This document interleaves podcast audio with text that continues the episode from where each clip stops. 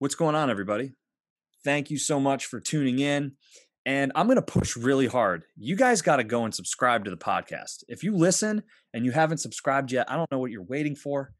That's how I know you're listening. And it's the best way for you to get updates on new episodes. And uh, it helps me get this out in front of other people. It's how these algorithms work. If you subscribe and you review and you share with other people, then Apple and Spotify and Pandora and Stitcher and all the places that you can find this podcast. It recommends it to more people and uh, it grows the community. And I appreciate it a ton. So make sure you do that and uh, share this stuff with a friend. Find an episode that you think your friends will like. Tell them about this cool new podcast that you listen to and uh, leave a review if you can. Engage. Come on. I want to hear from you guys. My guest today is a pedicab driver from Austin, Texas. And uh, he also has a podcast called Convos from the Pedicab. I met him through a mutual friend, Zach Moore, who has been a guest on this podcast four or five times, and uh, 10th Planet guy from Austin. Alex is a very interesting fella. He is a former boxer, wrestler, he does jujitsu, but he's very politically active. He ran for office in the city of Austin, I believe, for the council or something of that nature. And uh, his convos with his convos in the Pedicab podcast really spends a lot of time talking with local uh, politicians, and he's really plugged in and knows a lot about what's going on both locally and nationally. And he holds some really interesting positions. We started right off um, talking about Zoom and China and how uh, Zoom is controlled by potentially some Chinese interests. And I almost didn't get Alex on the podcast because when I sent him my Zoom link, because yeah, well, cat's out of the bag, I use Zoom to record the podcast. He kind of was not feeling it. So uh, I do appreciate him coming on, and we talked about that right out of the gate. And we talked about a whole host of other things. We talked about politics nationally, and uh, he had a lot of great perspective on things. And I used to talk a whole lot about politics. We've gotten away from it. This one was uh, a good one, and I think no matter how you feel about everything that's going on, um, this conversation is one that you'll probably enjoy. So, give it up for my guest, Alex Strenger. But before we enjoy the episode, make sure you go to drinkaktion.com. That's action spelled with a K. Sign up for a subscription to coffee and natural supplements. You'll save 20%. And if you use the code word curious, you'll get an extra 15% off as well.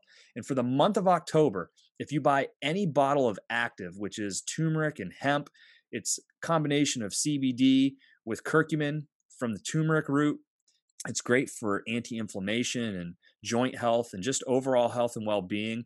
Uh, some of you might know I've had some gut problems and active has been a huge help for me. I talked about it on a post that I put up on Instagram where I kind of showed the transformation. I credit it to being able to give me the ability to get my ass back to things because uh, inflammation in my body had really taken over. Uh, we also have fuel. And so if you buy active or fuel, which is an MCT bomb, you can purchase a second for 50% off. So make sure you go to drinkaktion.com. If you haven't tried the specialty roast coffee, I'm telling you, order some. Doesn't matter if you need it in a whole bean because you're a coffee connoisseur, or you're like uh, my friend Brian, who is a K cup guy and swears by K cups, can't get him to drink anything else. We got you covered.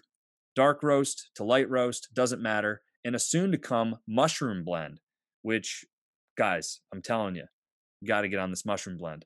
It's uh, it's pretty fucking crazy the energy and endurance that it gives you. Go to drinkaktion.com, code word curious, coffee, natural supplements, and even some new apparel. Thanks for checking it out and enjoy this episode. So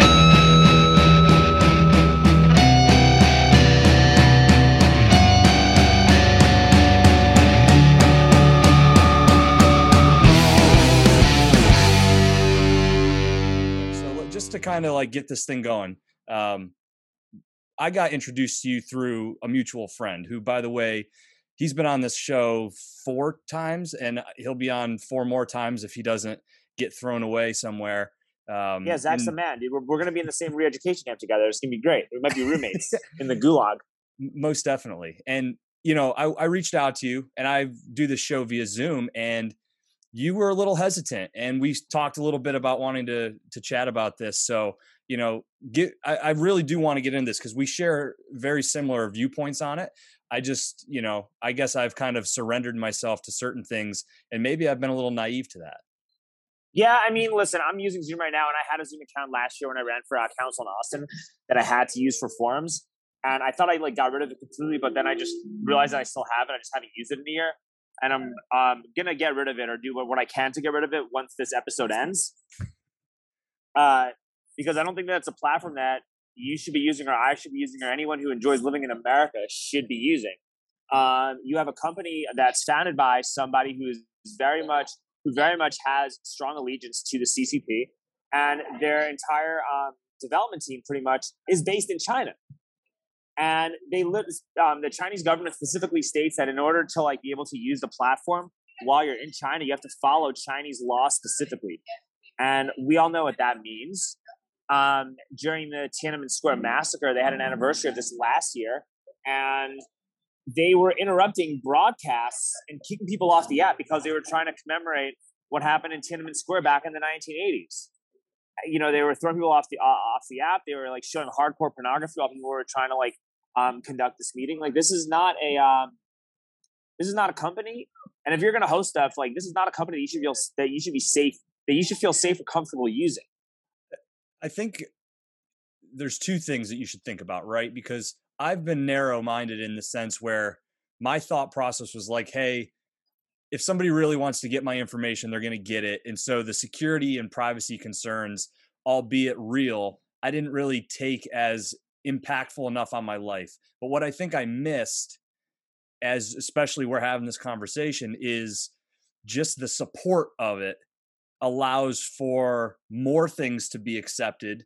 And I think it's kind of almost a, a of eerie similarity to kind of everything else that's going on in society where a lot of people might not necessarily be okay with things but they allow it to go on because it's just easier to move about in day-to-day life and all it does is continue to create an environment for more of this shit to fester. Is that fair? Yeah yeah it is and people shouldn't even be using tiktok either because that's another app that literally gives you're giving away all of your data to the Chinese government. This is a country that hates you, like that hates us, right? This is a country that literally wants to overtake us and destroy us so they can be the number one power in the entire world.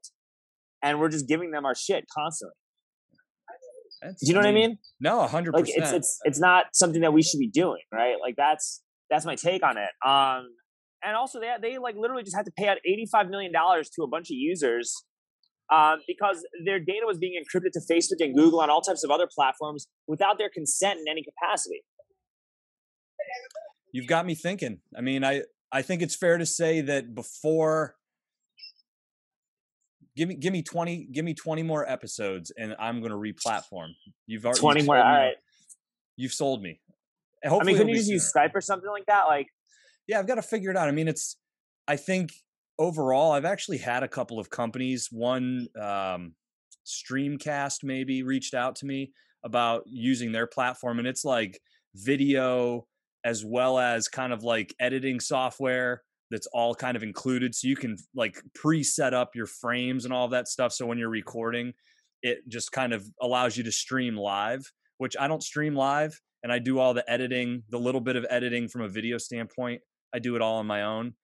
But okay. I do pretty much a lot of stuff my own too, so I understand. Yeah. yeah, it's. I mean, you get it, man. It can be a little time consuming, but I, um, I don't know. I thought about moving over there. It's just the all the different like fucking feeds into this and that and hosting. It's it's more of the burden of untangling that ball of yarn that I've kind of let get oh, away from me over. How much? How much years. are they gonna? How much are they offering you to use their platform? What are they offering you to use that? They were offering it to me at no cost. So um, I think it's only like a twenty or thirty dollar pro license for it, and then you know you can get up charges throughout it. But they're going to give me an opportunity to use it for no cost as long as because I think they they have their logo somewhere on the uh, border of whatever you're using. But they see it as an opportunity, I'm sure, to you know just show other podcasters their capabilities. You should do that. Yeah, I mean, Zoom's not built for this. It was it was the easy button for me I mean, I don't know, you probably don't know this, but before I started this podcast, I did one with my brother and it was all on location, kind of similar in a way. I mean, I know you and I want to talk about what you do with Convos in the Pedicab. Oh It- yeah, yeah. It's uh, it was called the Bud Brothers, and we had a lot of interests going on in the cannabis space, and so we were just having on-site location conversations with different people in the weed industry, and it was a lot of fun. But then the whole fucking stay in your house shit happened, and I got bored and was like, I got to talk to people, and I had a Zoom account through my day job, and was like, I'm going to just start using this to talk to people, and it just kind of grew from there. You know what I mean? yeah, I just continued talking to people and doing what I was normally doing, no matter you know the whole time, right? So Yeah. But I understand, like this whole stay-at-home stuff made people lose their minds. Completely, made, really made people like lose their mental health, like their grasp, their grasp on reality in a very scary type of way. You know?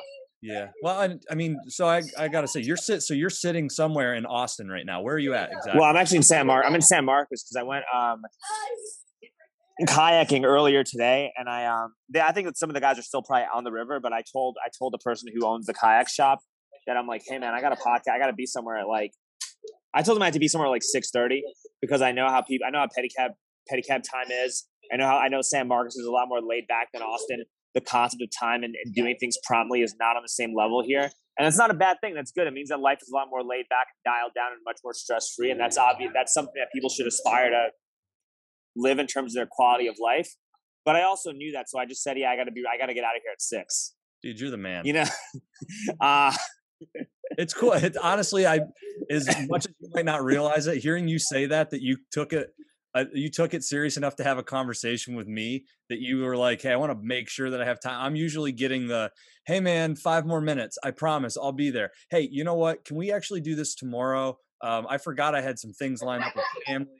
You know, always the the no, I try to do my best to keep my obligation, man. Especially doing what I'm doing. I know how frustrating it is that people flake out on you. Um, and I used to be a personal trainer back back um, when I grew up in New York before I like moved to Austin. And I used to hate when clients canceled on me and did all that stuff because you you make your whole schedule around another human being, and then they like just don't give a shit about what you're doing, and then they just bounce, right? Like it's so fr- like I, I don't like doing that to people because it's been done to me enough, right? yeah, yeah. So what what is your story? So you're are you you're an East Coast guy? I take it. Yeah, yeah. I grew up in New York, man. Which part? Uh, Riverdale, Bronx. Okay. And what's your background there? Like, what'd you get into, and why'd you end up moving to Texas? Uh, so I had a psych degree from uh, the State University of New York at Binghamton, and I was a pretty like mediocre student. I went to a really small high school, like 300 kids in the school, like less than that, right? Um, and so I was pretty sheltered. Like, I, like I- grew up in a, in a big city, but I also had like a sheltered upbringing in that big city, right? If that kind of makes sense. hmm Uh, and so I went to college and I'm like, holy shit, there's like fucking girls everywhere. I could like, there's everyone smoking weed. Like I can go out to these- these parties like four night, three, four nights a week. Like I took advantage of it, um, a lot more than I thought I was going to take advantage of it. And so, uh, you know, grades weren't that good. I wasn't really very focused. I didn't really have like much ambition, or, eh, you know, but I stayed in school because I just thought that that was like the only socially acceptable thing you're supposed to do. And I didn't really have a plan as to what I was going to do when I left. So I, you know, finished up, graduated like with a C average or C plus average. And then I had a personal training certification. I just became a, a health club trainer um, for a while. I was pretty mediocre at it. I wasn't any, I wasn't like great or that good at, at that job. Um, and then I had, you know, done jujitsu in college on and off just for fun. Um, and like a few years into training, I just decided that I wanted to like do golden gloves and box, right? And like, um, after I did golden gloves and started like actually like taking fights, I, uh, some like light bulb, like a light bulb went off in my head, right? And I just started, um, well, I, basically got like a whole new sense of like self confidence just because I realized how like much work it takes to do what I was doing. And I also realized that this is not what I actually want to do, and I'm not like good enough as a fighter to really make this a career. So, um, you better like actually start, uh, you know, taking life a little more seriously because this grind and, and getting yelled at constantly and all this stuff that comes and getting hit in the face and doing all that stuff is like, um, not something that I want to deal with, right? Um, and so after I did Golden Gloves, I, I started working a lot harder and, and I became like a lot better, like training people, and I started actually making real money and all that stuff, right? And then um, a year or so into it, I just wasn't into it. I didn't really love doing it. I, I only enjoyed really working out if I had something to get ready for, and not just working out for the sake of working out. And so I got all burnt out in it, but I had some money, and I visited Austin, and I was pretty happy, and I felt a lot more clear headed. Like I never really liked New York too much, and so I just moved, um, and then got a job like at an after school program, and started working with little kids. Um, and then I just found pedicabbing like six months into moving to Austin, and then I just tried to do a whole bunch of stuff in Austin. I tried to be a school teacher. Uh, that didn't work. Uh, I can't uh, imagine you working for the for the Austin Intermediate School District. Independent. Oh my Or is god. Ind- Independent School District? the Austin Independent School District. Yeah, yeah. Yeah, what's your what's your take on all that? Because just from the outside, I mean, I know Zach. The last time he was on was telling me about these pronoun pins that they were sending kids home with that are in grade school. So I, I don't know about that. I haven't done this in a while. But let me talk. Let me talk to you about te- about being um, about teaching. Though this is this is this is great that we brought this up. All right. So I um got into this program when I when I first went to Austin. I got into this program. It was called like Region 13, and it was a way to get an alternative certification to be a school teacher. And I was like, holy shit, I can actually put a college degree to use and actually get a job that requires a degree, which is would make me feel like I didn't waste four years of my life trying to, you know, go to school for no reason, right? So I did that, did everything I was supposed to do. Um, did my like fucking murdered my student teaching assignment. Like the teacher I was working with, like loved me. The kids all loved me.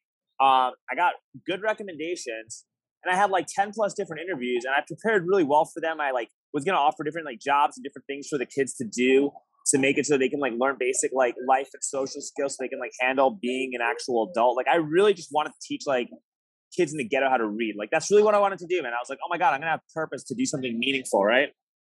And I never got hired, and nobody ever told me why I didn't get hired. Um, and so after all of that stuff happened, I just figured, well, I'm still a sub in the district. I started subbing. I'm not going to take this as seriously. Um, and then, you know, then then like a, a little while went on. I decided to get back more like back into jiu-jitsu and like fighting and stuff like that. And I got an MMA fight, and then uh, a whole bunch of other stuff happened, right? Which you could talk about later. But the the the, point of the matter is like AISD is a joke. It, it, it's a joke. So I um I my first year I was I wanted to be like a model. I wanted to be like the Michael Jordan of like teaching kids. So I showed up early. I I planned out lessons. I did everything that you're supposed to be doing, right? And then once I didn't get hired, um, and it just and um the the program just wanted more money from me to like so I can maybe try again next year. I kind of got a different perspective. So I started like waking up at like 10 o'clock in the morning and taking jobs at like the last minute. Um,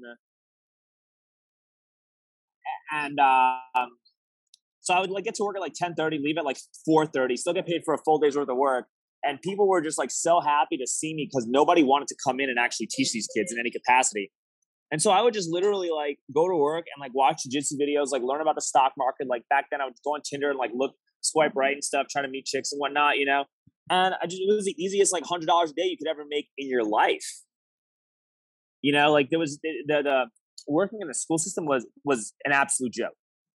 Um, and you know, whenever I did try to like actually teach the kids something, it was always like the kids would like talk shit to me or like some teacher might complain because I didn't like what I was saying or how I was saying things. But then when I just like did nothing and told the kids to just have a seat and be quiet and looked at my phone, I got like praised more and asked to come back more the less I did. It's unbelievable. You know, it's Unbelievable. It's wonder. I wonder why. Like, I, I guess it goes with everything. The whole fucking pandemic response, masks, vac- vaccinations. Same with schools, right? At some point, parents have the ability. If everybody banded together and was like, "We we're not doing it this way anymore." Like, eh, I think even before all this shit, schools and the way they're set up are just they're they're set up to create factory workers. I mean, that's legitimately how schools are set up to create a, an orderly factory worker. They don't teach about mm. entrepreneurship. They don't teach about a whole lot of free thinking. It's about how to follow directions and how to work as though you were in a job. And that was what was beneficial back in the 40s and the 50s when they needed that type of skill to come out the other end of the sausage machine. Well, But- but, so now, sorry to interrupt you. So Yeah. now they're, they're teaching kids to become compliant and obedient to fascism. That's that's that's what they're doing. Um, so I I stopped working in Austin, in the Austin school district back in like the end of 2017. Um, and I, I started working in like Hays County, and I was doing that up until COVID hit, right? Um, and I remember one of the thing. I remember this one lesson that I, I taught these kids, and I, I got this worksheet I was going to give to the kids, and I thought this was going to be another chill day where I wasn't going to do much of anything. And I got this worksheet. They got this worksheet that basically said, you know, kids who graduate from college are um, earn, earn like on average like a million dollars a million dollars more in their lifetime than people who don't go to college.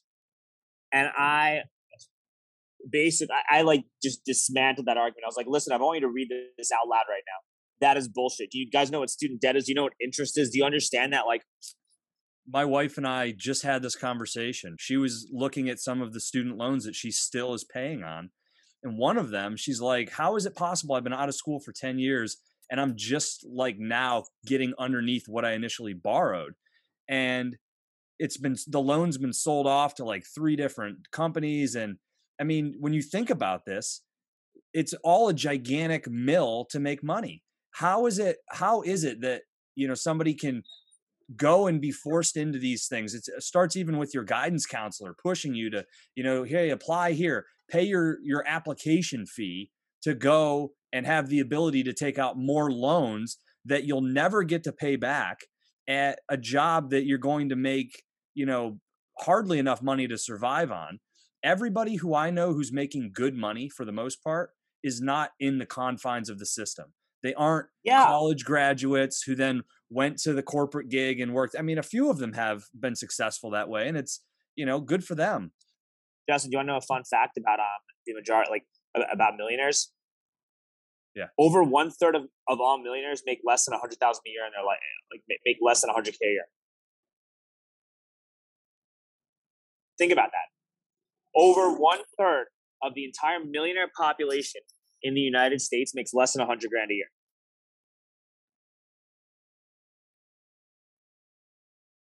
You there? Yeah, I'm here. I'm just trying to compute that. Yeah. So what does that say? Like the whole thing that they tell you, like, hey, go to college, get this degree, work this corporate job so you can have money and financial stability and success is a lie. It, that is like that is such a gigantic misinformation campaign, and that should be censored on Facebook more than like the stuff that the fact checkers call, you know, misinformation. Oh, well, think about it, right? It's perpetuated by people that need more of those workers to come and fit into their systems, right? I mean, yeah. People like Jeff Bezos don't want a whole lot of other people like Jeff Bezos out there. Fuck no, because then you don't have as much. You don't monopolize things. Exactly. Yeah. Absolutely not. Um, they don't want you. They don't want you buying Bitcoin. They don't want that stuff happening. No. Um, they want as many obedient workers as possible to comply with whatever they tell you to comply with, and um, you know, debt is the weapon that they um do this to people with, right? Like if you're a hundred thousand dollars in student loan debt and you have a house and you you over leveraged you're over leveraged on your house and you have a family to take care of and you got car payments to make and you have all these other financial responsibilities and obligations, you're getting fucking vaccinated whether you want to or not. Yeah. And that's the truth. Yeah. No, what are you gonna do? You're gonna you're gonna go into your employer and say, No, I'm not doing it. You can say, fire me, fuck you, go ahead and fire me, watch what happens. All right, cool, they'll fire you, and then now all of a sudden now you're underwater and everything. And they know that. They've known that and they know the that. very start it. And a lot of these guys, they don't have any real skills. They don't know how they would make it outside of being underwater. Like a bunch of them, they probably grew up pretty wealthy. They grew up pretty comfortable. Some of these guys probably never got into a fist fight in their entire life. Like they can't live outside their suburban bubble with their HOA. They're complying. No matter how much they yell on Facebook or, tw- or Twitter or whatever it is, you know, they're compl- they're going to comply. They are going to comply. You're close to the people, and that's why I was really excited to talk with you because, a, you know, I think if you wouldn't mind, just super quick, you know, you have this podcast called Conversations from the Pedicab.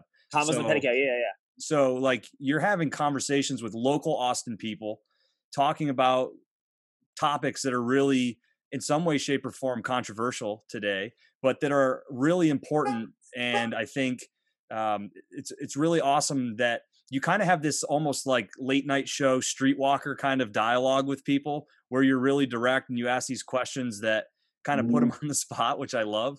But I, you know, from somebody who's there having dialogue, I'm sure with all kinds of people all the time, you don't know who you're going to be speaking with.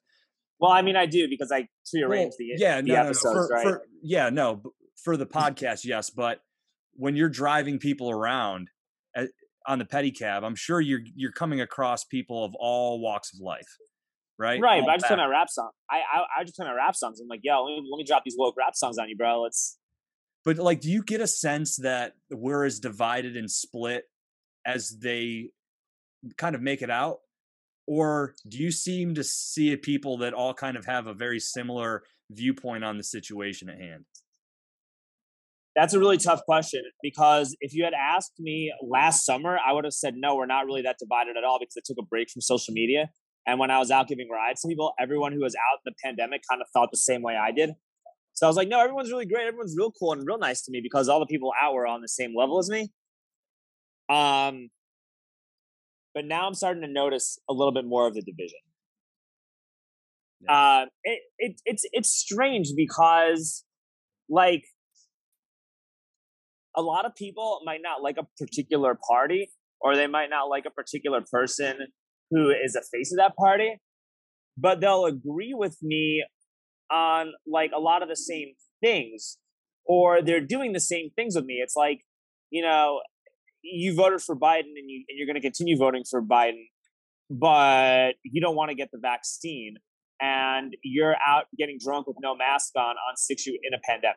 How much of that is insecurity? Does that, does that make does that how make sense? Does that like yeah? How uh, how much of that is insecurity? Right, somebody. That's I think a not, lot of it. It's not. Sec- they're not secure in their own decision making. Right, they know logically from living a life of experiences that. But maybe they vaccine, don't. But that's. A, but well, but Justin, think, maybe they don't. And a lot of people, uh, they're not, they don't have the time to look into it like me, like you and I have, or like Zach Moore or anybody else. Being able to look into things, being able to like actually do your independent research, being able to talk to different people of all walks of life outside of your own echo chamber is a luxury that not many people have. Sure. Sure. Yeah. No, and that makes, does that make, you know, like, so maybe everybody has a different perspective on it. But I think generally speaking, like when you talk to people, my whole thing is I try to like um be really calm and empathetic and understanding when I do talk to people about different things, right? And I try to listen. And when I do post clips of of guests, I always try to make every guest sound like I always try to post a clip where they're their best self on the podcast because you want to talk to a diverse audience. You don't want to be in an echo chamber. You want to go outside the fishbowl and really make this something that makes make this something that's worth listening to that everybody gets to learn from on both sides of the aisle. You know? Mm-hmm. Yep. No, hundred percent. And I've I've noticed that in what you do share. You highlight people's strengths. You give them an opportunity to really share their opinions in a way that I think is valuable for other people who are watching. And you want to know something even crazier is that in New York City, a lot of these anti-vax, there are a bunch of anti-vax passport protests that you've been watching in New York City, mm-hmm. and it's mostly black people that are marching in those. Man, there's a there's a dark history there with vaccination. Yeah, yeah, and it's like this whole like it's actually reshaping my outlook on BLM because like before um, the pandemic hit, I was pretty indifferent to it. I'm like, yeah, there's nothing wrong with saying Black Lives Matter. Uh, you know, uh, the black people have had a history of being treated like shit by the financial system and by police officers. Like, we should fix this. 100, percent no doubt, no doubt about that. Yeah, you should protest. Go. If you don't feel like this country has really served you, you go. You take a knee. You do whatever you want to do that that makes you express yourself as well as you can. Right? It's all about it. And then all of a sudden, uh, 2020 hits, you get a lockdown, and then all of a sudden, these same people were like destroying small businesses after they've been like shut down because of the virus. Um, and everything was getting, and everything that they were doing was getting completely hyped up by like big tech and, and big media and Hollywood and every major institution. And, you know, you're not the resistance if these people are hyping you up this much. You are actually the establishment. So I just felt like there was something very dark. There was some very dark undertones of what this movement was, and it was not about helping Black people. It was about destabilizing the country. It was about destroying small businesses. About making people afraid to voice their own opinions because they didn't want to get attacked by a mob. Um, and it was also designed to like undermine the elect, like like the election in the middle of an election year. And I think, and they succeeded in doing all of that. And so I looked at BLM a lot differently. But now that they're like protesting, or those, some of these leaders are protesting the vax mandates and the vax passports, like I'm starting to like, I really like that about them. You know, it makes well, me like want to be more supportive because they're doing that. I think you're seeing the original things that you initially kind of agreed with, right? And it's like all yeah. movements. When movements start to gain traction and get bigger, grifters come along and attach themselves to it. And that's what you see, right? By the time it's on CNN and Fox News, it's already been, you know, taken hostage by grifters that want to use these movements for their own benefit and take away from what the initial desired uh, you know path was from people who are really trying to make change and solve problems that are affecting communities and now that kind of limelight's passed and it's moved on it's to the vaccines it's to covid it's like oh well all the people that were attaching themselves to the blm movement they've found something else to attach themselves to that's more relevant and recent in the news and you're getting a, I think probably a much more true version of what that movement's about which is what you initially found to be valuable, right? Yeah, I, I did. I, and, I, and like, here's the thing too, man. Like, so I, I never had any problems with any BLM protesters, right? Because I, I was down. So you remember when that kid, um, Garrett Foster, got shot? You hear about that? The kid, the, this Antifa protester, he got shot. He had an AK 47 last August. Okay. They're yes. marching and some dude shot it, right? I knew a bunch of those people that were protesting that night. Like one of those guys went on my podcast. One of, and he also used to work at House and he used to serve coffee to to to, to me and all the other pedicab drivers like on the weekends. Like that guy was my friend. That guy was cool, right? And a whole bunch of the guys that were there who I like knew for a minute that were all really that were nice people for the most part. We can get into how they were protesting and what they were trying to do, um, but for the most part, they're nice people. Um, and they told me that this guy just fucking opened fire you know. And then like later, I asked some more questions, and they were like, "Well, he oh, it looked like he hit a pedestrian, but what really happened was the driver he hit a parking cone, right? And because of every all the tension that was going on, a bunch of the protesters thought that he hit somebody, and so they surrounded the car because they thought he hit somebody. And one of the guys had his AK forty seven with him, so the guy's like, "Oh, yo, I'm a I'm a staff sergeant in the in the in the army or Marines or whatever it is. I'm not playing around. He just opened fire when that guy had his gun, and then he and then he bounced, and then he turned himself in and explained what happened. Right. So I was there, like like I, I didn't see it, but I heard I heard the gunshots like a block away, right? And I was asking people what went down. They're like, "Yo, man, that guy just fucking came in and drove out and just started opening fire, and he just shot these people and just shot at people, right?" Um, but what was I what was I saying, right? Like, um, I, I, I talk so, but, anyway, like I've talked to a few of these people, right? And they're like, like the regular grassroots people that are protesting, like they don't want vaccine passports either, man. Like a lot of the, they, they don't want that stuff, right? They just they just think that the system has failed them, and that that's it, and and they just think that this is the approach to help bring about real change. Yeah, I mean, systems failed a lot of us. I think it's a lot of people, right? Almost everybody, right? And I think Austin's a really interesting it's a it's a really interesting place when you think about you know you've got this mix with a very liberal city inside of a very conservative gun wielding state and a lot of people moving there it's kind of the new hollywood right people are leaving la by the by the thousands and heading mm-hmm. a lot heading directly to austin and so you can almost look at austin as a indicator of where the rest of the country's probably going. And I don't know if that's a good thing or a bad thing, um, but I know that it's got me paying a lot of attention to Austin, a lot more than I initially ever did. And I have some other reasons to kind of have interest down in that area. But, you know, what do you see as the kind of the best thing Austin has that the rest of this country could kind of adapt? And maybe what do you see as a, a negative that's come out of this situation that we should all be very cautious and concerned about? Um, I think the best thing about Austin is how free and accepting it is. It's like it's the most free and accepting city I've ever been to. Uh, you could be any race, gender, color. You could be like trans, you can do whatever the hell you want. No one's going to sit around judging you. And you can kind of express almost any political ideology that you want to express without really being, without feeling threatened about doing so. Um, and you might not think so because, oh, it's this liberal bubble and all of this and whatever, right? But like, I make rap songs about right wing conspiracy theories that I play for almost all my customers. I've, I've dialed it back a little bit now because all the Biden voters are coming out, and the, the you know it's a little bit different, and people I think are just burnt out on politics, right? But I was playing that for like over a year and change, right? Probably close to two years, Justin, and like 90% of the reaction I had from everybody was like positive. People were like laughing about it and enjoying it and all that stuff. And you know, like Austin's a liberal city, but Alex Jones still has his headquarters in Austin. Alex Jones has been keeping Austin weird longer than most people have lived in this city, right? So there is like in there is a lot of like like free thought and open dialogue um, and the willingness to want to like explore new information that's not broadcast on a mainstream news outlet is still very prevalent in Austin, and that's like a really cool thing about the city. Despite what people think, despite what people think or say, like I feel very accepted saying what I want to say and how I want to say it, and without real horrible fears of judgment. Mm-hmm. So I think it's actually great. And, and if I lived in in New York City, I couldn't say any of this shit. And if I lived in like some small you know, bumfuck town in rural America that was like ultra conservative, there's also a lot of stuff I couldn't say either without being like looked at and made to feel like a pariah as well, right?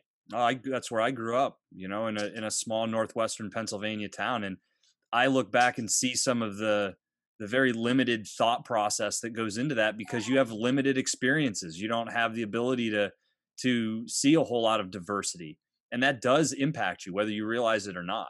And I think we have to also be aware of that. You know, when we're looking at this country and how people are divided, there has to be a level of, I think you said it really well at the beginning, there has to be a level of empathy when you're talking to people who have different of opinion from you because there is a reality that their experiences are much different than yours. And it doesn't mean that they're always going to be correct in how they view things. But I think if we can put ourselves in their shoes even a little bit, it certainly helps understand where they're coming from and i think you're able to get to common ground quicker and you know you're able to exchange ideas that you both may be able to learn from you know yeah i mean listen if if i'm hypothetically in like Llano, Texas, like how many people living in Llano want to talk like want to talk about Bitcoin adoption, right? You know what I mean? Like how many people in like um in the middle of East Texas, somewhere somewhere out in the country, you know, want, want are going to support legal weed or even going to defend a woman's right to have an abortion if she wants to, right? Like, so there, there's a lot of like, there's a lot of stuff in Austin that they're really open. It's a pretty um, it's pretty open to both sides of the argument, uh, in a lot of ways, Justin. Mm-hmm. Yeah. So no, like so that, that that's actually a really good thing about Austin, um, and it's it's hard to see that because um, our political leaders are trying to um, eradicate that. Our, our, our political leaders in like City Hall are trying to eradicate that diversity with everything they do and everything they say and the weaponization of activists to um, get certain things out that nobody wants. So give me a little bit of, uh, I'm sorry, I didn't mean to cut you off there. I okay. So you want to know what the worst thing about Austin is? I'm gonna yes. I'm gonna give it to you really straight. Yeah, the please. politicians. The politicians in Austin are the worst thing about the city. Um, they, you know, when you look at what they did with the homeless, with, with how they defunded the police department, uh, when you look at how they did the lockdowns, like basically, like our mayor governs like a Chinese oligarch. So I got a question about that because uh, my understanding, and please tell me how. I heard him. It may have been on Rogan or it was somewhere that I heard him, and he he really kind of kind of passed the buck around how Austin is set up differently, and the mayor doesn't have any authority or any more authority than anybody else on the city council. Can you? Is there any truth to that? Because it sounded to me yeah, like it I is was, true. I, that is true. That is I was somewhat suspicious as to the answer because it seemed like it was that is great... that is that is true. Um, it's true in a lot of ways, but it's all but he's also omitting a lot of stuff, right? Yeah. So um, we have a council manager city, which means that um, the mayor can issue executive orders, um, and in order for any like law to any uh, item to be made into a law, it has to have a majority vote, right? Um, me, you know, and then the city manager deals with a lot of the expenses and hiring certain people and you know doing and, and that's and certain administrative stuff, right? But um, you have a ten person council and then the mayor and whoever gets majority votes dictate whatever happens, right? Um, but during this virus, the mayor got a lot more emergency powers to start doing things unilaterally, just like a lot of other mayors, a lot of other cities. Um, and our mayor is also very big on trying to get unanimous consent for everything he puts out. And um, the entirety of our our um, our mayor is also also has a lot of um, influence in terms of like he has a lot of money. He's got three hundred million dollars at least in assets, right? Like our mayor is very wealthy. He's very much tied into big real estate. He's very much tied into like mainstream um, DNC politics, right? Um, and so he has a lot of influence in terms of like what gets put out in the news and what gets put out on social media and he has a lot of influence in terms of manufacturing consent to get certain people into office. And so basically, like the majority of our council is like a monolith of what Mayor Adler thinks.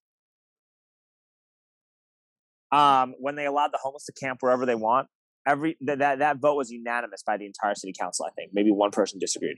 Yeah, that blows my mind. That was the big change when I I first started going to Austin almost 10 years ago, and it was for software. I, I would go out to Barton Creek for conferences, and then I'd go downtown, and it was such a cool city.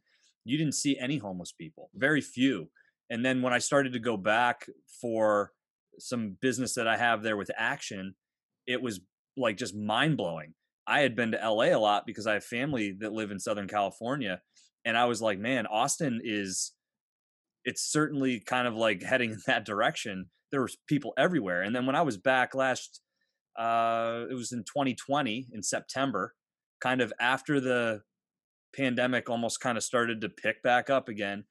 I was walking around in downtown Austin and I had people giving me stares that I didn't have a mask on outside. And nobody seemed to give a shit that every 20 feet you were being stopped and harassed by homeless people. Wait, people were staring at you because you're not having a mask? Did you not see the mask I was I've been wearing pedicabbing? Is it the wrestling mask? Yeah. I wore that like all throughout the virus. Is that and what that's about? Test. Yeah, fucking fighting COVID, bro. That's why I had a mask on. but yo, dude, I, have been wearing that mask like all COVID long, right? When I've been on the bike. And nobody's ever really talked shit to me about that mask. So that's another testament to the fact that like people in Austin are actually um, a lot more accepting than people would lead you to believe. Yeah.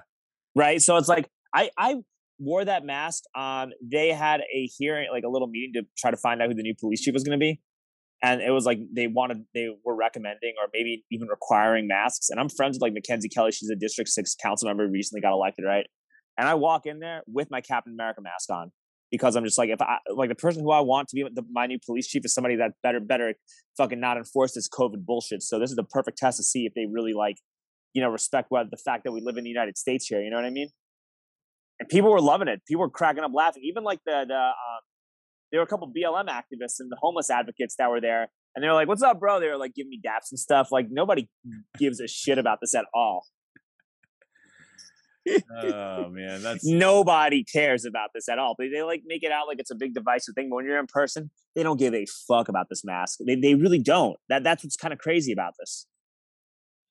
It is. A, it's a very, very odd and peculiar, peculiar situation. They all know I'm not vaccinated. They all know I'm not getting the shot. No one's yelling at me. No one's like saying I, I can't associate with you or X, Y, Z. Like people have still been just as cool with me as before, right? At least to my knowledge. Yeah, I haven't noticed anybody, at least in my circles, being like personally upset with you. What I've noticed is it's just, it's again like the people who are like, well, yeah, but you know, my my work's saying I need to get it and so i'm just going to do it you know like I, I probably should do it anyways and they they make these justifications for themselves but i yeah. haven't had anybody that's like you're a bad person because you're not getting it and i'm not going to associate with you or you know i've i've had some family members that i've probably cut off a while ago who have those opinions but i'm not around them anymore anyway so i can't tell you yeah i, I uh, my sister's a little finicky about it but i haven't seen my sister in like years because uh well, a COVID and B she's in Philadelphia, right? And I've never been like super close with her anyway, but like whatever, dude. It, it's what it is. I mean, um, it, it's what it is. It, it's ultimately it's it's you do what you think is the best decision for you and your loved ones to help protect them and keep them safe. And everybody's threshold about what they want to do and what's worth them is going to be different, and that's that's how the world works, and that's okay. Yeah, I I guess I don't understand how we live in this world. I'm like to me, I'm like, okay, if this is how we're supposed to respond to things that are really bad and dangerous, well, we should start responding this way to a whole lot of other things then too. You know, like to me, that's the thing where if you really buy into it, hook, line, and sinker, where is this thought process on? I could give you 20 different things that you should yeah, have the same, t- you know, like what about the all the, the clean drinking water in Africa? I mean, we could we could print trillions of dollars and solve clean drinking water in Africa. Thousands and thousands of people die every year, but you can't manipulate the masses in in around the world because of people that are dying of starvation or dirty drinking water. You can't do that. Well, because the news media isn't running um, articles left and right about trying to um, create a narrative. Well, yeah, but it also there's they're not going to make you wear a mask or get a vaccine to solve that problem. So it's kind of like you can feel bad about it, but you're not going to be able to change the world completely. This whole situation, it's fucking hysterical. A virus, but it's the perfect it is the perfect Trojan horse. I mean, if you really want to go there, I, it's the perfect Trojan horse to kind of nudge everything in the direction that everybody really wanted it to go, but that the old system would not quite let go of. And yeah, now, well, it's a way to change the world completely. I'm sorry, I'm uh, interrupting you, but it is the way to change the world completely into a um into a place where uh, a group of technocratic elites have instead of 80% control of things, they have 100 100% control of things. Mm-hmm. That it's literally the nudge. I posted something on Instagram about it today. Like um, Dr. Fauci and a whole bunch of other scientists had a summit, a health summit in October of 2019 about how vaccines and viruses are like the way to dismantle the system and, and usher in something um usher in a digital tracking system that that's similar to what they're trying to implement right now like this has been planned for years well you're not even allowed to say that though alex. I mean well not if you post facts and just say hey this is what's happening. Can you explain what this video is? Like literally this is people talking about that right off the bat. Yeah. Yeah there's there's a interesting series of photos my brother sent me. I'll forward them to you. You've probably actually seen them, but it's it's like six or seven people who, when Trump announced that he was going to get this vaccine and it was going to come really quick, and all these people were like, "Never take the vaccine. This poison from big pharma." Like, oh, you, dude, it's hysterical. And then you somebody took a screenshot then, and then they have a screenshot of the tweets now where they're like, "If you don't go and get the vaccine." you're killing people, like completely doing a 180. And it's only because of the side of the of the aisle where the you know push is coming from now. And like to me, that it's it's so telling. You know, it's uh it's um, if Trump had gotten reelected, nobody would be getting vaccinated. Oh. Um, you, you, you would not have any vax mandates at all because they would they, they would just constantly like the entire mainstream media would be picking apart that vaccine, mm-hmm. and they would just use it to justify more lockdowns it would it would just be a whole different type of narrative that they would try to put out. Yeah, no, exactly. Being able to manipulate the setup. Yeah, I, I 100% have no doubt in my mind that, that that's what would happen. Um, but I think, uh, yeah, look, there are positives to this, and it's a lot more people are waking up to things than they would have in the past. Yeah, no, I don't disagree.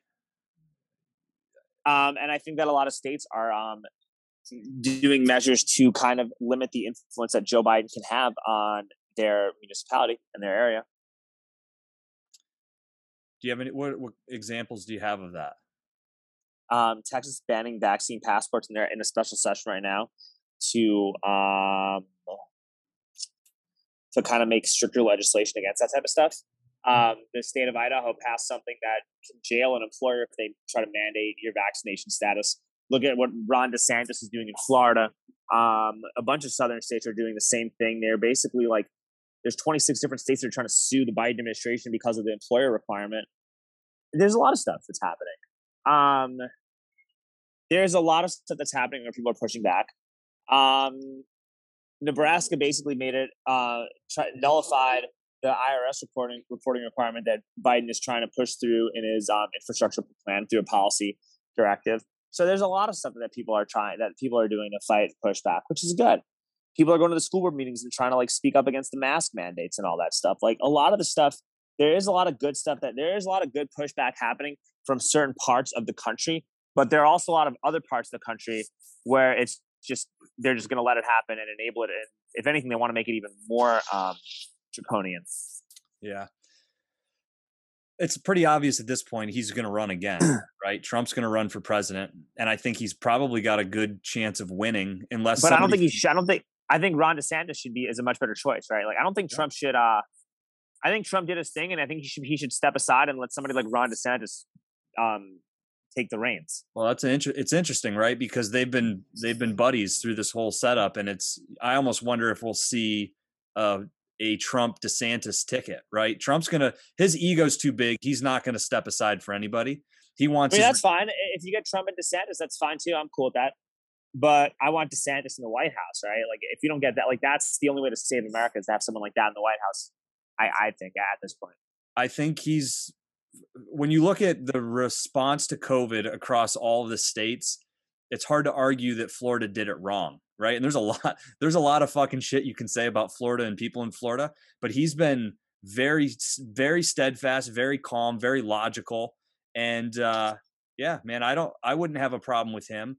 My concern is something that I really pushed back on early on because I was I was all in, man. I was like Trump, Trump, Trump, but I didn't I didn't really account for regardless of his opinions and his outcome the effect that he had polarizing people and it has in my estimation created a lot of what we're seeing today. In despite of him being correct in what he said and in a lot of cases how he did it. I can't really second guess how he went about it but i think it's probably a good representation of why other presidents who have been conservative haven't pushed the envelope as far because a they have their own special interests at hand but they also understood that this could get very very polarizing and he's just not going to back away from that I, listen he's a much better choice than joe biden like 100% yeah right? I mean, like, dude, we're watching just the our, the whole house of cards is falling apart right now yeah which is not necessarily the worst thing in the world because at least people get to see everything for what it is right? Um, and hopefully in 2022 they pass better voting reg- regulations like in 2022 because of what they did with the voting stuff you can see you'll see a yo you're gonna see and i i, told, I actually had some very super left wing people on my podcast before the election.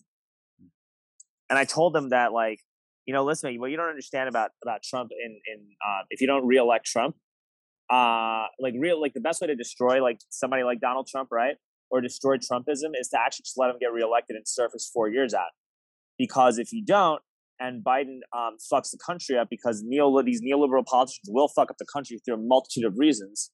Mm-hmm. Um, not only are you going to get somebody like Trump, but a, lot worse and possibly more like with authoritarian tendencies, but you're going to get an entire um, army of mini Donald Trumps running for local offices. That's so you're going to get like somebody like that to just multiply it. You're going to get something like that to just completely multiply itself, which to a point where you'll never be able to get rid of it. But if you just get rid of, if you just let them serve as one thing right now, you'll get a divided House, divided Senate. Nothing's going to happen, and then the, the, Democratic Party could like revamp itself to actually do what it's supposed to do. And I was trying to tell people like that, and people didn't want to come around and listen to that in any capacity. And it was frustrating. But this is what's happening, and this is what's going to happen: is you're going to see like you're going to see an army of mini Donald Trumps take over the the Congress and the Senate and like all your local state houses. What's the next i mean is there another donald trump coming? I mean think about this right? Four years before he ran for president i don't think a whole lot of us would have seen this coming right? So i tend to think we're what is that moment going to be in six years or eight years? Who's that person going to be? And is is that the direction we're going to go or are we going to kind of re are we going to rebalance out and regulate because of dude that's the well, no, not not until we go way more to the right, but not not what's happening. Right. Like, and you don't need another Donald Trump because you have a thousand Donald Trumps that are going to take offices in a whole bunch of capacity.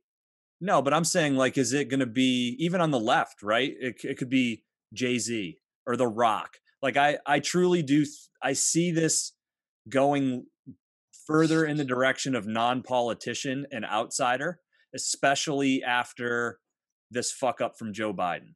Because I think there's a lot of people with celebrity on the left that really want to Oh, take the opportunity to do what Trump did on the right. maybe, but will I mean a lot of people are so awake to like the um the DNC and who they are. So if, you start getting if the rock starts getting propped up by CNN and MSNBC and all these big major news networks, like it's you're going to be the same as just every other DNC politician. Does he need to? That's my point. Like, look at the kind of the model that Trump took, right? He Well, kind like of Bernie Sanders. Well, they did that with Bernie Sanders, but the DNC is so corrupt they didn't even give him a chance to win his primary.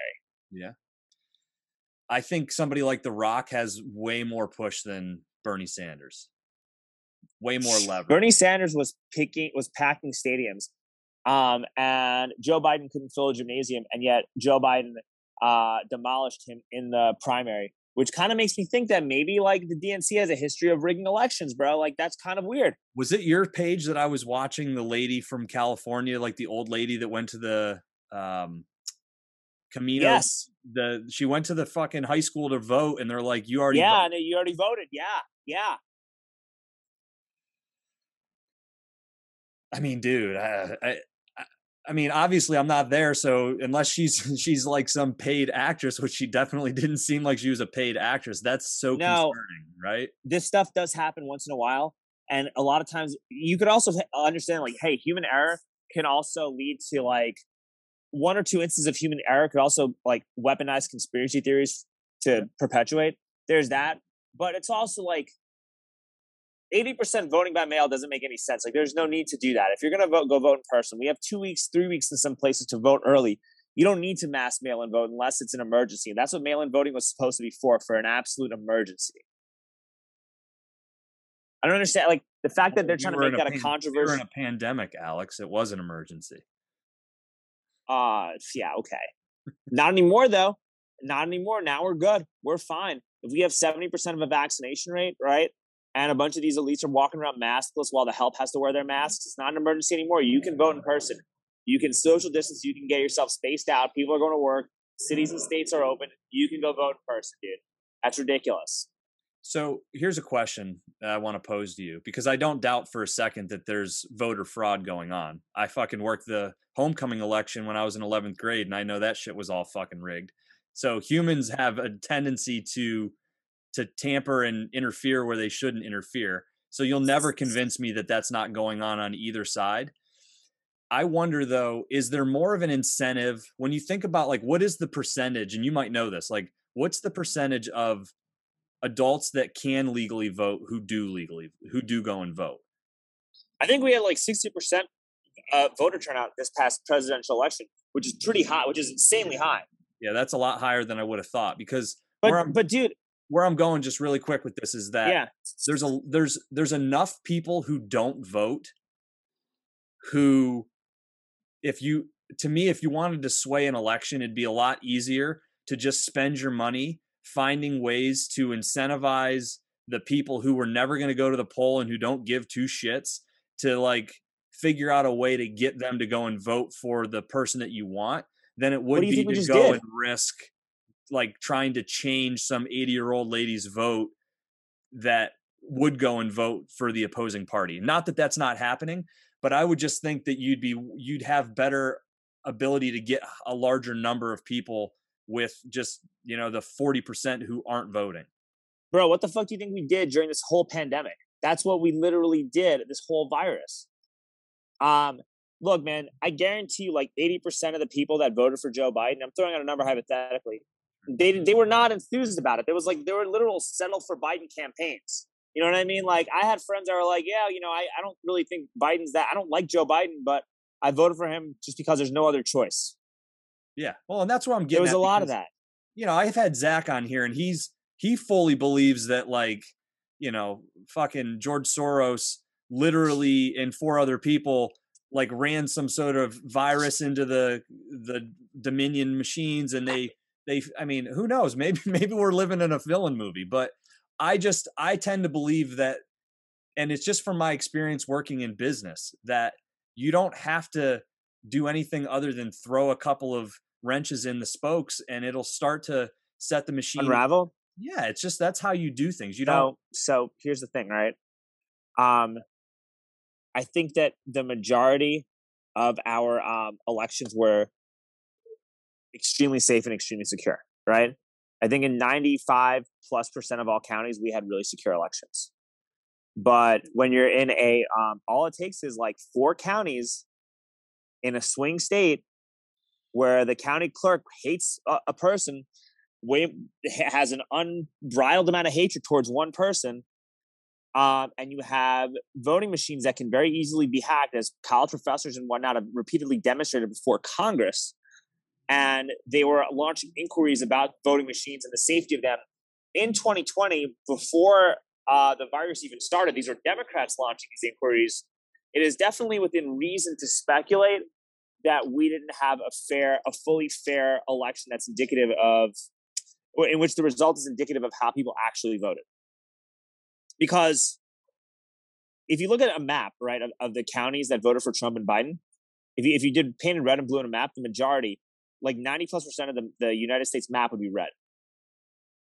Oh yeah, no, it's population centers that are driving the majority. Yeah, and so like, all listen, man, if if the county clerks in Detroit hate Donald Trump to absolutely no end, and you have mass mail-in ballots, and you have a Democratic Party that will do anything they can to get rid of this guy because there li- literally is a new world order type agenda. I hate saying this because they sound like a conspiracy nut, but that's what that's literally kind of what is happening with the um, the vax passports and the and the requirements, the digital identification, um, and the um, trying to get the FBI to like you know um, investigate people at school board meetings and look at based like really go after you based on your search history and if you have more than six hundred dollars in your bank account, like there is definitely a, a very um, nefarious agenda that's going on.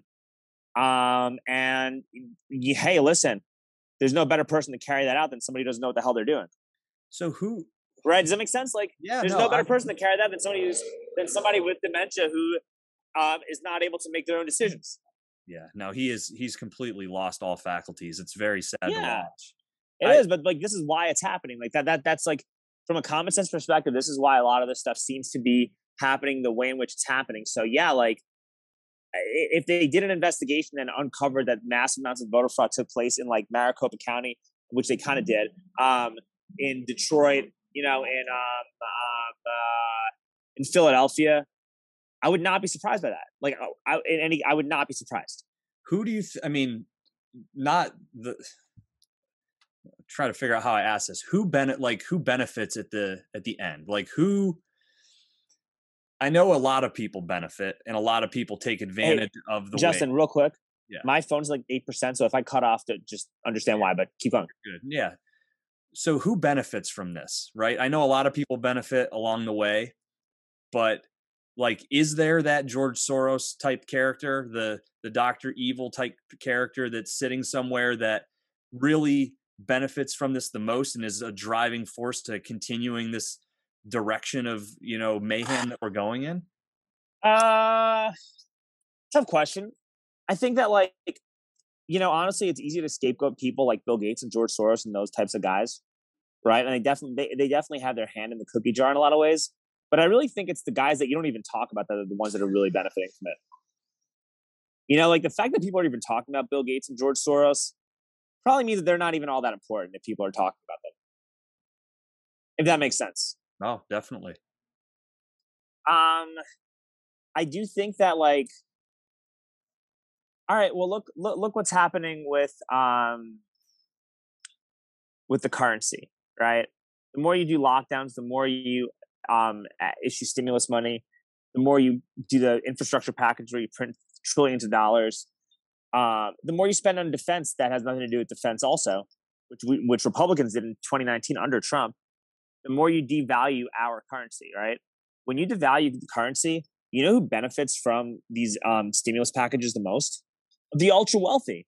Right. Because when you devalue currency and you don't have sound money, the only thing that is going to go up in value for sure are going to be assets like stocks and land and real estate and uh, Bitcoin and all these things, right? Mm-hmm. So the more we do this stuff, the more the elites and the ultra wealthy consolidate their assets. That's all that this this will do. And it will just create trickle up poverty.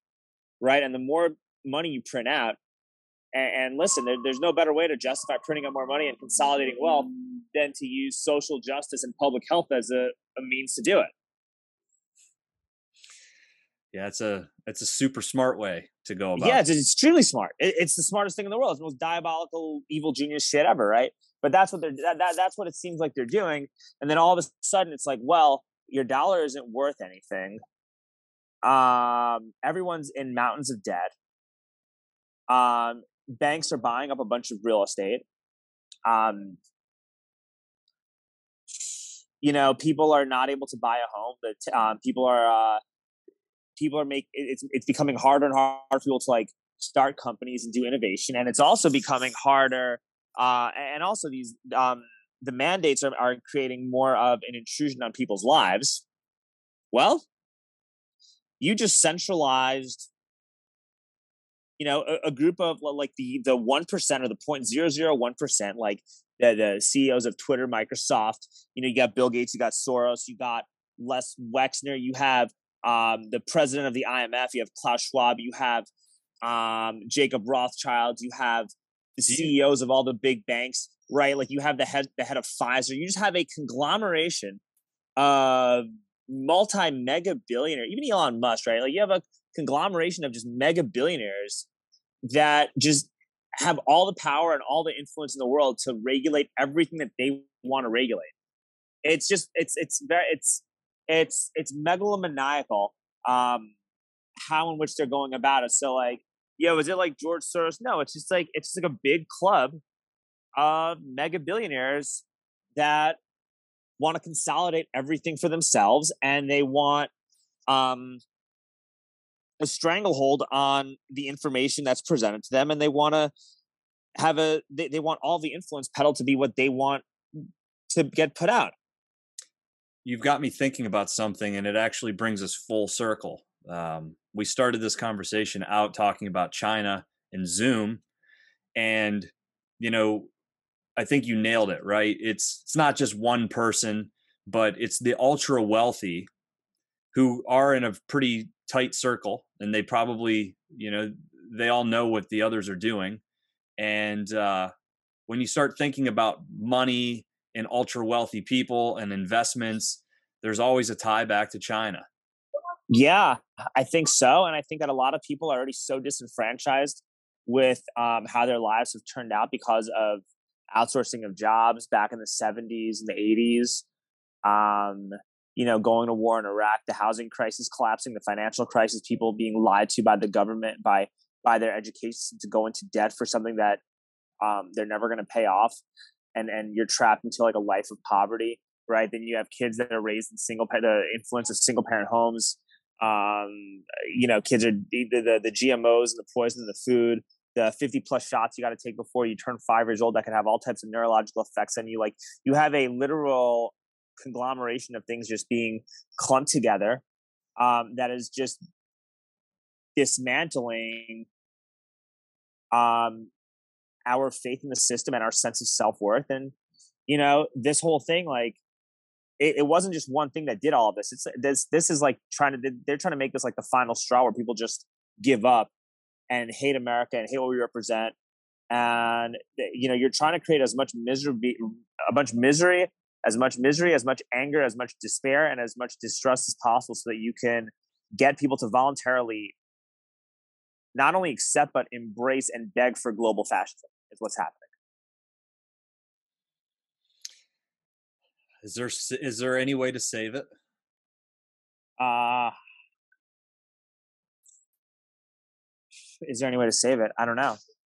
I think you got to focus on saving yourself and you have to save the people around you and you have to do everything everything that you can to put yourself in a position where you're not dependent on the system. Like the system is not all like super horrible in every single capacity, right? Like you still need banks, you need schools, you need there are like, you know, like Facebook and Twitter and all these companies that I talk a bunch of shit about still serve their purpose. Like we're literally gonna put a clip of this on Instagram, right? Like on the tech platforms to get information out.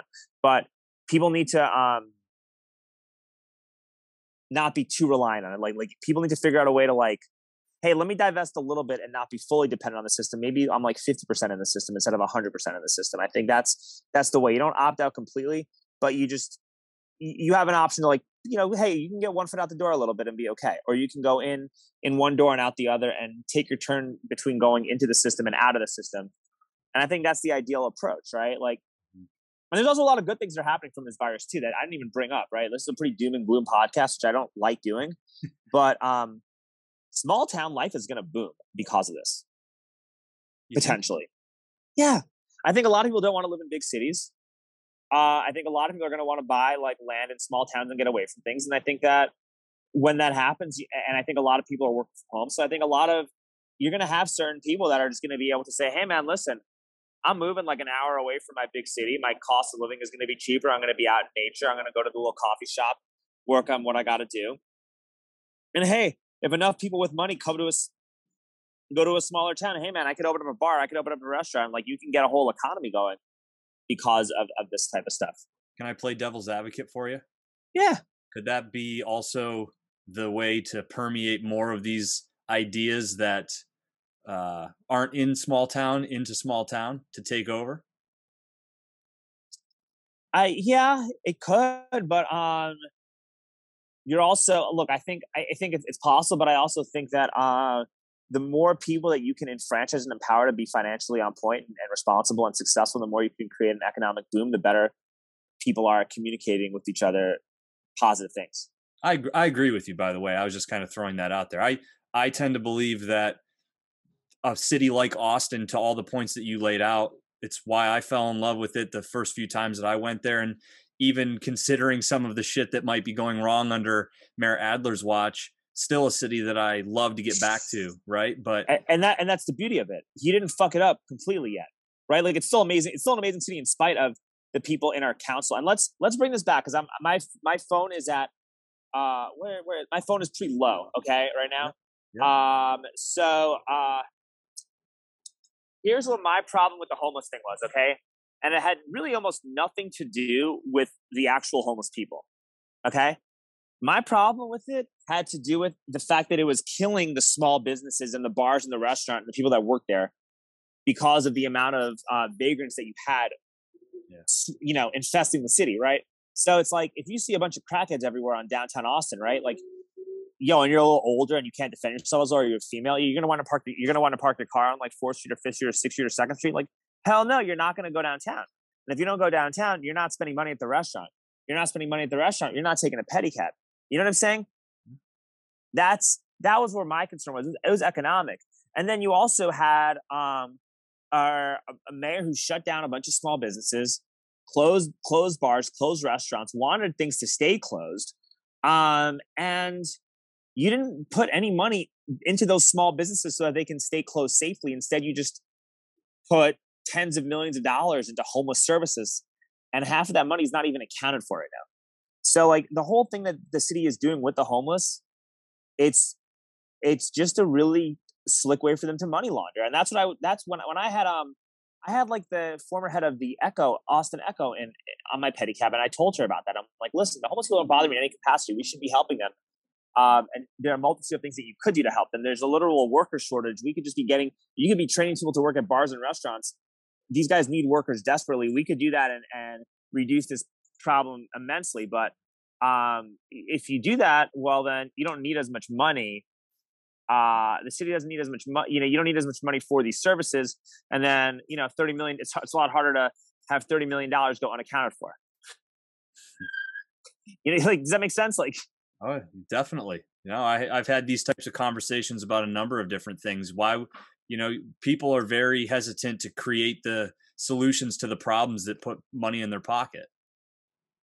Yeah, yeah, of course. And let's talk about the cop stuff first too, because you know that they defunded the police and did all that stuff, right? Yeah, and didn't Governor Abbott say kind of combat that a little bit by saying if you're going to defund the the police in the city of Austin, we're going to kind of have more state police in and around the area.